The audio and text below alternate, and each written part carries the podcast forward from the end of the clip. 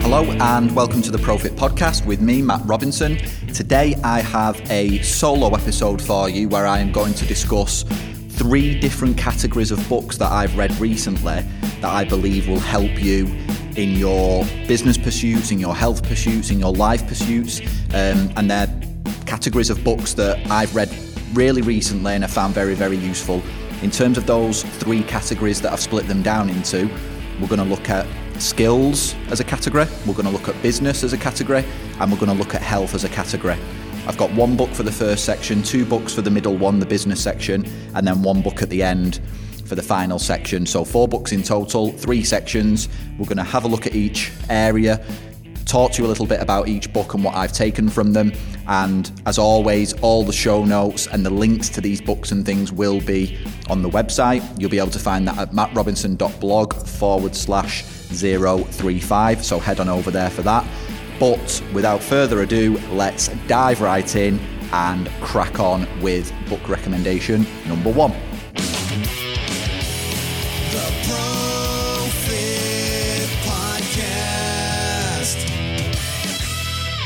So, the first area that I believe the book I'm about to talk about falls into is skills. This is a book that I've read recently that I believe has directly impacted my skills within a certain area.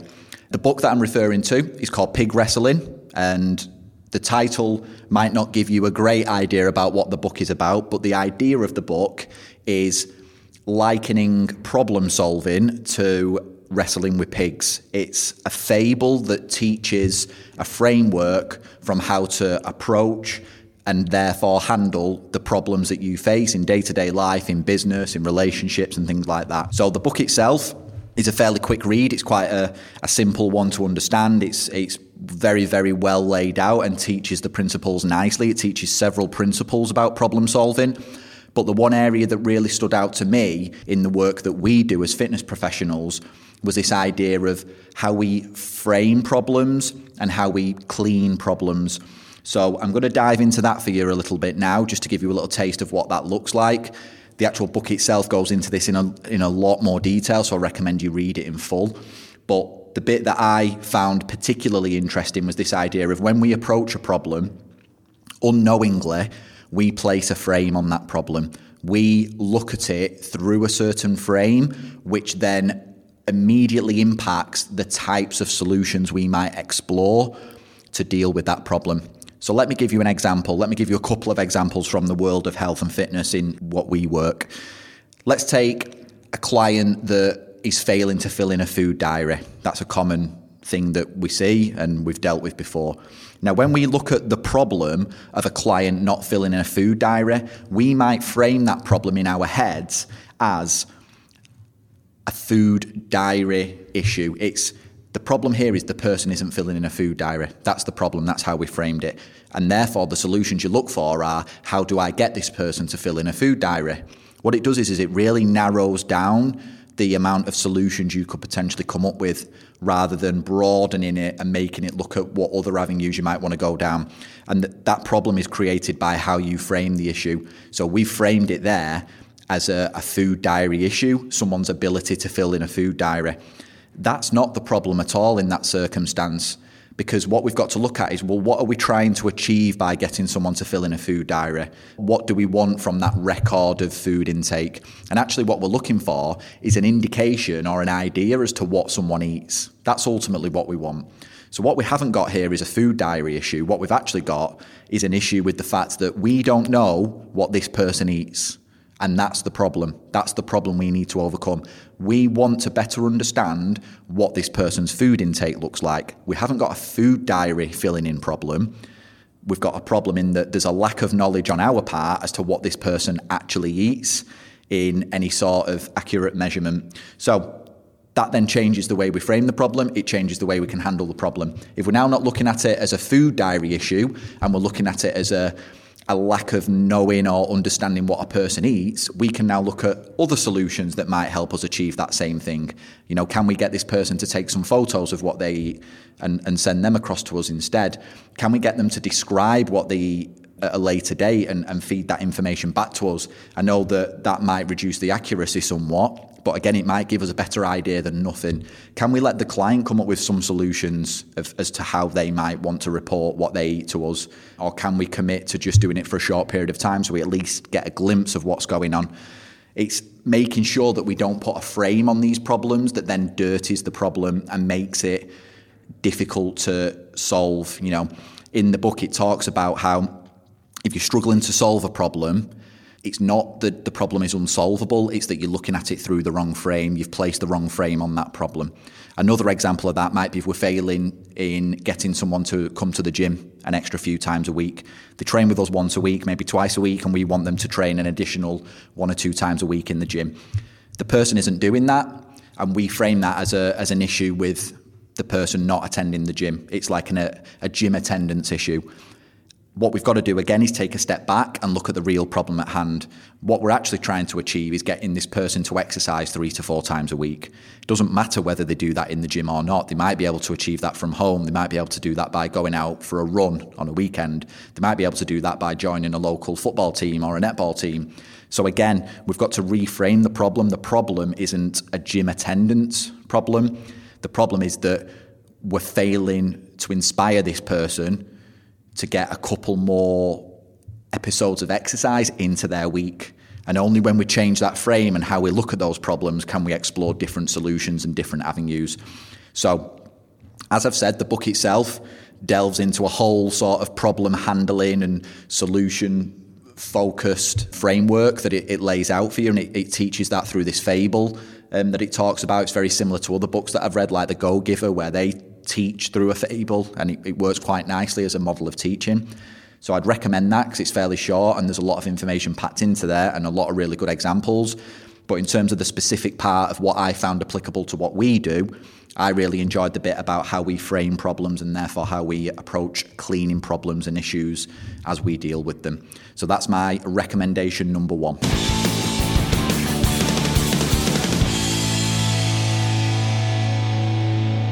Section number two is the business section. And, and in this section, I've got two recommendations. The reason I've got two is because it's a couple of business books that alone, you know, they are standalone, excellent books to read and have got great advice in them. But actually, on the face of it, they look like completely opposite ends of the same spectrum. And I'll talk to you about why that is in a second. But actually, when you read both books and look at what they're saying, there's a lot of crossover as well.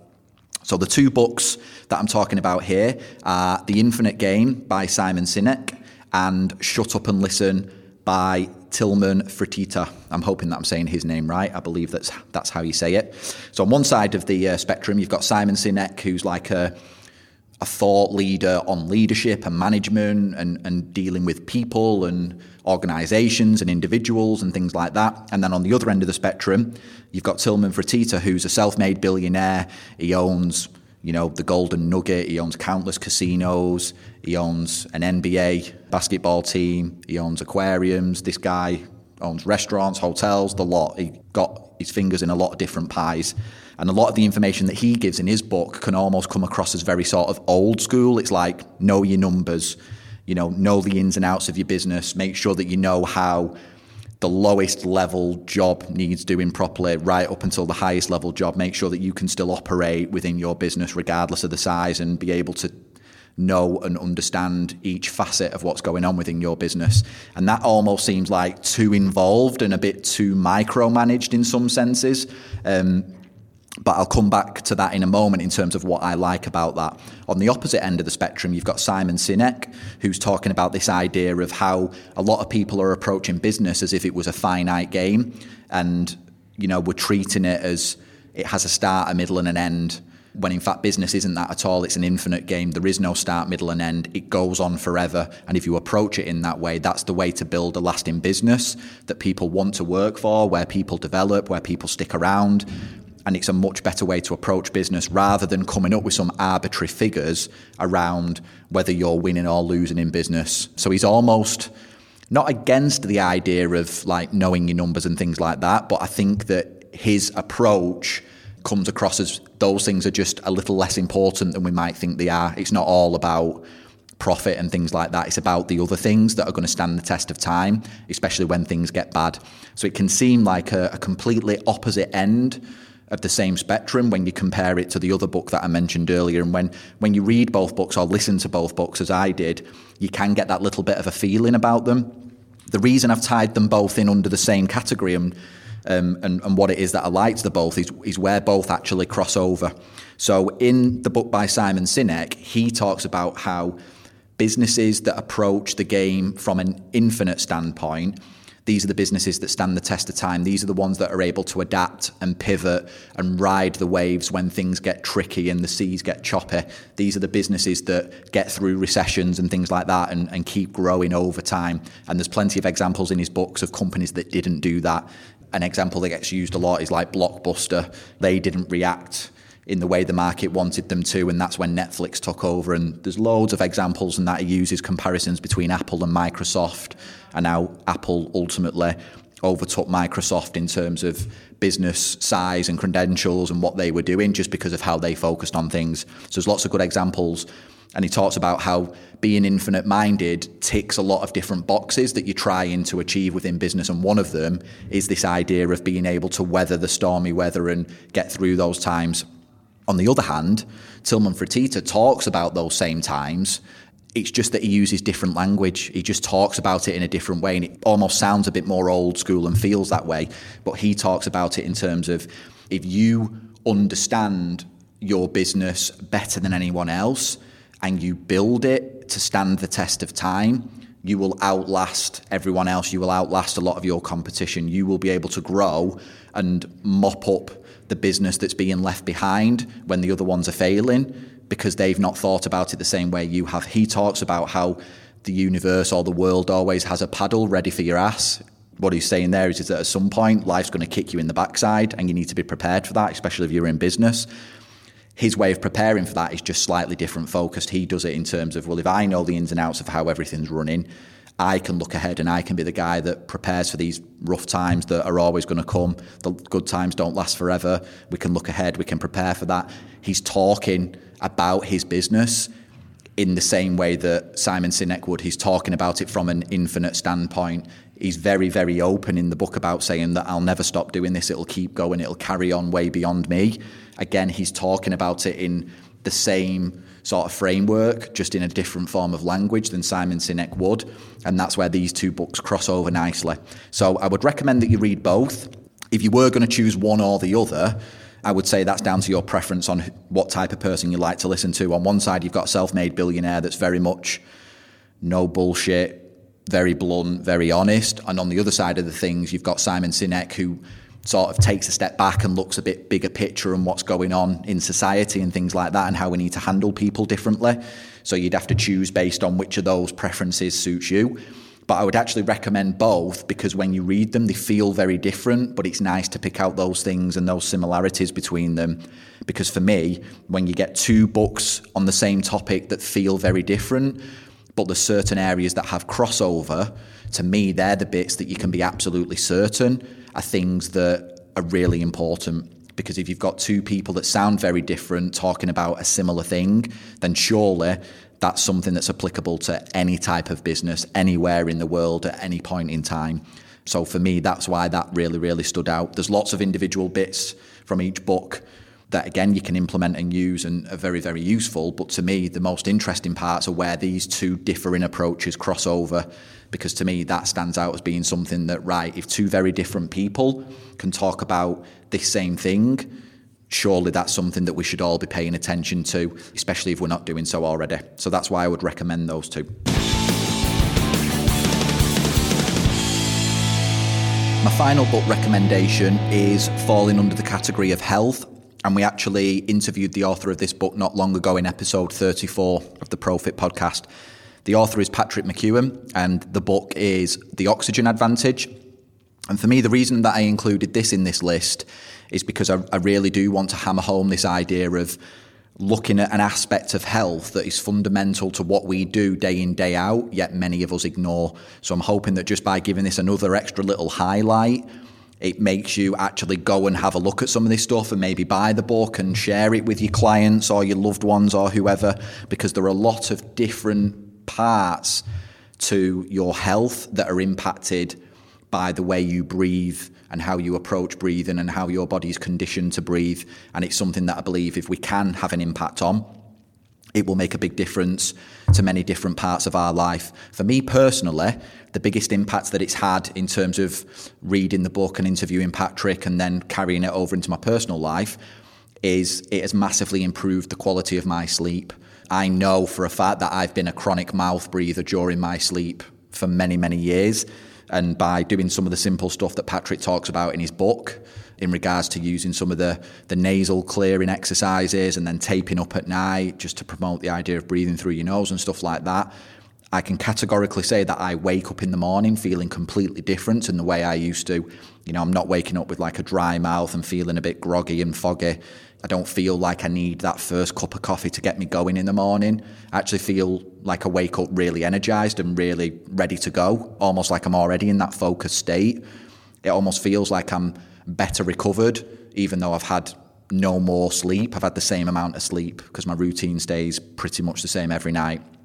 So for me, that's been been the biggest carryover. But the book goes into way more than that. It goes into a lot of like the physiology of what's going on and why these things happen. It goes into how you can use nasal breathing to induce the same effects of altitude training, which is great for those of you that are interested in fitness events or running marathons and things like that. So there's just a massive carryover into all different areas of your life that you will have just never considered because you've never been exposed to it before.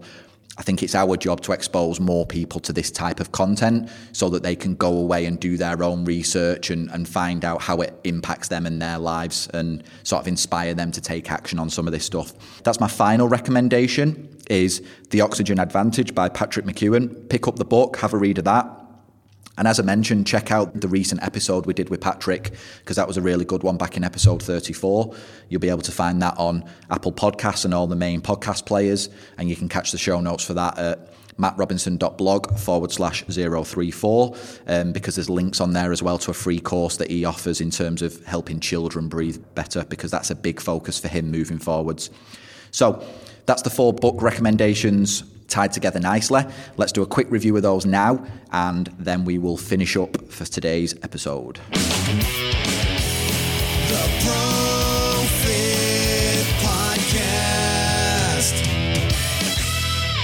So, a quick review of those books just to finish off with. Our book from the skills section was Pig Wrestling, and I talked about this in terms of improving problem solving skills and how we look at problems, and therefore how we can approach solutions in different ways. In the business section, we had two books. We had The Infinite Game by Simon Sinek, and we had Shut Up and Listen by Tilman Fertitta, talking about how those books potentially appear to sit on opposite ends of the same spectrum when it comes to approaching business, but how there are certain themes within those books that cross over nicely, although they're just explained in different language. And it's those things that I found quite interesting because to me, the things that cross over from two very different feeling books um, are the things that are clearly important across the board.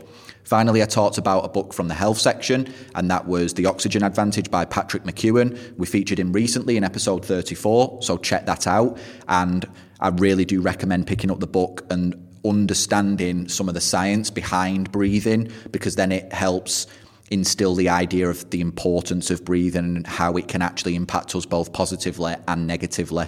Um, in the same way that something like food can impact us positively and negatively. If we do it the right way, it's good. If we do it the wrong way, it's bad.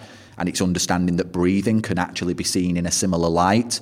We need to educate ourselves on what that should look like and, and how it maybe doesn't look healthy at the moment. So I recommend all four of those books. They will be listed on the website. Please head over to mattrobinson.blog forward slash 036 because this is episode 36. That's where you will find the show notes. You will also find a box on that page where you can join the weekly newsletter. These are the people that get to find out about the podcast episode the quickest, so they get it sent straight to their inbox. They also get sent a secret resource each week, which is a resource I am using or have come across that I use in my day to day life or as part of my business. That resource won't be listed anywhere in a podcast episode or on the blog. It's only for those that subscribe. So it's worth heading over there and getting on that list just to check that out and to get notified about when the latest episode goes live before anyone else. Till next time, take care of yourself and I will see you in the next episode. Have a good one.